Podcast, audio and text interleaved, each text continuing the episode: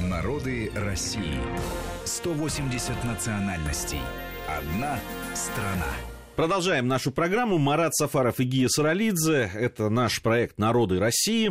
Э, сегодня мы говорим о казаках. Первая программа из этой э, серии. И, наверное, надо поговорить все-таки немножко подробнее. Э, Марат уже затронул эту эту сторону казачьей жизни, да, вот казаки как землепроходцы, как люди, которые, ну, в какой-то степени раздвигали границы, отодвигали границы империи, страны. Угу. И здесь ведь действительно уникальная, э, уникальная в этом смысле, э, да, такая миссия, что ли, их. Да, безусловно, допустим, начиная с Ермака, который пусть с конфликтами и со всякими разными сложностями, но покорил Западную Сибирь, а дальше этот процесс уже шел по нарастающей, и в большей степени даже вот в географических наименованиях на Дальнем Востоке, в Восточной Сибири это до сих пор проявляется. Тот же Поярков, допустим, который проплыл да, по Амуру, вышел в Охотское море, открыл фактически Северный Сахалин. А, вот это все, а, ну так скажем, оно все достояние казачьей истории, безусловно. Здесь очень важно, то, о чем мы в самом начале говорили, о вольном казаке. А, ну, конечно, потом были волны переселенцев-крестьян, и Столыпинская была, так скажем, аграрная политика направлена на переселение именно крестьян да, в эти земли. Но сначала должен был идти вот такой вот ковбой своеобразный русский, да? То есть это, конечно, человек такой сверхчеловек. Это человек, который ничего не боится, в том числе не боится и природных условий. Несмотря на то, что земледельцы, у них нет такого культа вот прямо земледелия в самом таком вот э, крестьянском смысле, аграрном смысле. Безусловно, они прекрасные земледельцы и приносили земледельческую культуру. Но нет самой главной части их жизни, да, самое главное это военная военно-сословная такая их идентичность, их э, наполненность их жизни этими интересами. Поэтому этот человек очень смелый, конечно. А, он был смелый в своем традиционном ареале, он и смелый по отношению к природе суровой. А, поэтому не случайно они прокладывают первые пути. Конечно.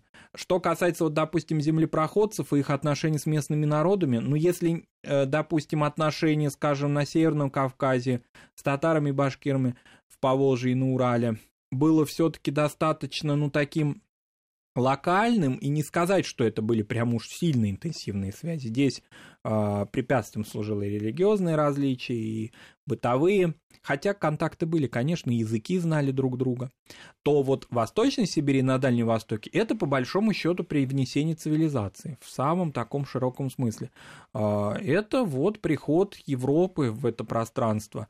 Не, не сразу они там прям принесли все только одно благо, и всякие бывали ситуации, об этом тоже мы говорили в нацвопросе в программе.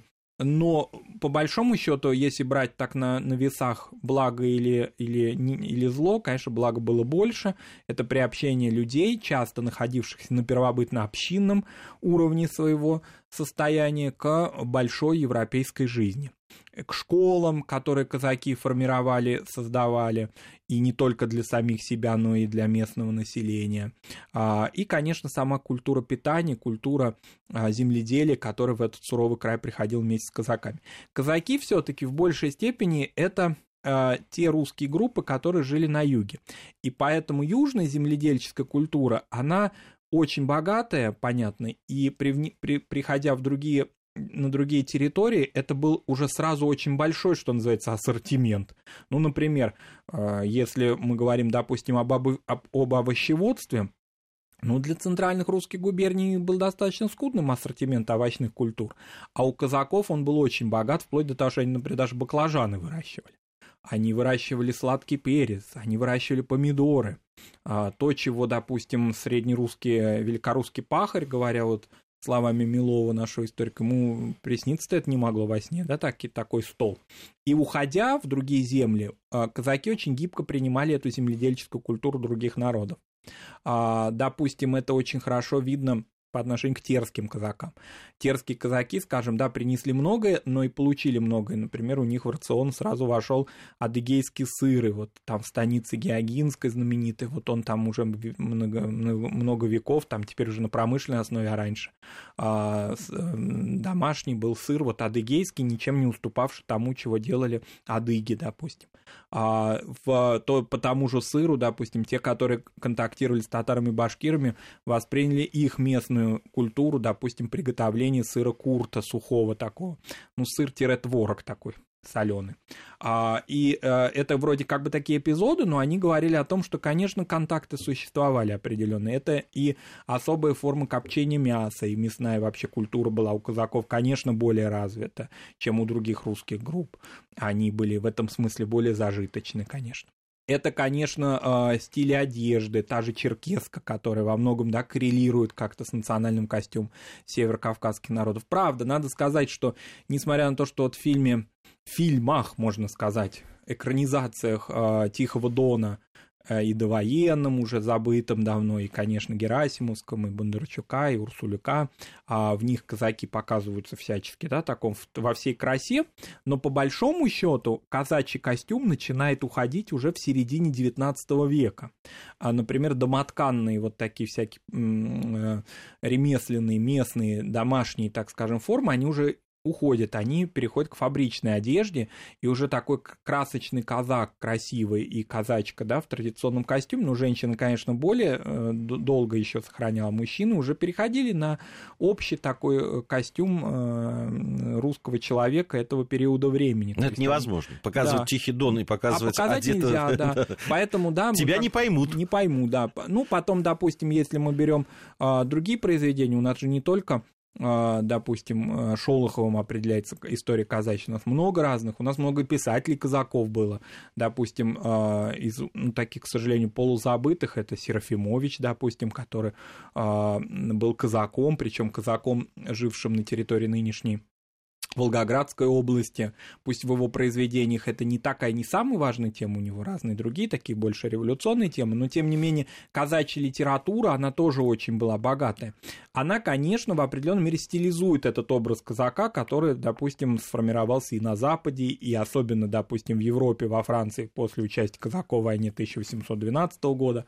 Но если говорить исторически, то, конечно, это все уже начало, начало уходить задолго до революции. А, уклад начал, конечно, разрушаться в определенной мере, потому что а, великие реформы Александра II с их так скажем, первенством материального, да, над другими факторами, они, конечно, постепенно стали вовлекать и казаков. Казаки не консервативные люди, они очень мобильные, очень современные. В отличие от мифологии. В отличие существует. от мифологии, да. Они очень зажиточные были, то есть они сразу приобщились к культуре городской, и, допустим, казаки, переселявшиеся в Ростов или в Новочеркасске, они жили не, или, э, даже за пределами этого, этих территорий, допустим. В Екатеринодаре они жили, ну, это, собственно, территория Донская, да, и к югу, на, а на Азовское побережье, в Таганроге, они ничем не уступали местным мещанам, местным буржуа, то есть это были люди совершенно современные.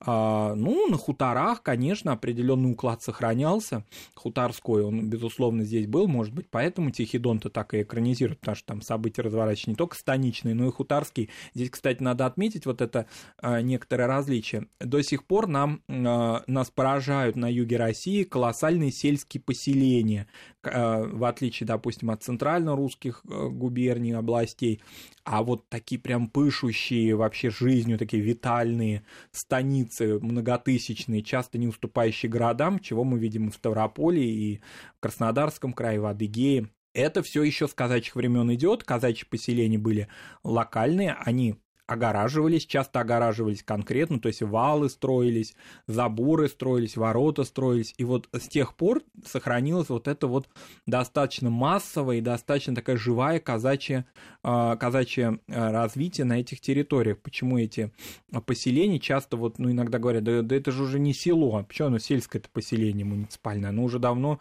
городом является. Но, тем не менее, старина, да, нам, ну, как бы такая старинный уклад и их, ну, и самопривязанность к названию станица, в этом звучит казачья, да, история оно э, до сих пор сохраняет это как бы в сельском укладе. Поэтому они резко отличаются вообще и от русских поселений в целом. То есть казачьи, казачьи поселения сразу можно узнать. С хуторами, конечно, ситуация намного хуже, да, потому что прошла коллективизация, прошло расказачивание, хутора многие исчезли, хуторской уклад. Ну, хуторской уклад был особ тем, что это, конечно, был казак в большей степени земледелец, чем воин. Это уже казак, который перешел а, к тому, что уже фактически товарным производством он занялся сельскохозяйственным. Этому, конечно, способствовал и климат, и различные налоговые податные послабления, которые для казаков существовали.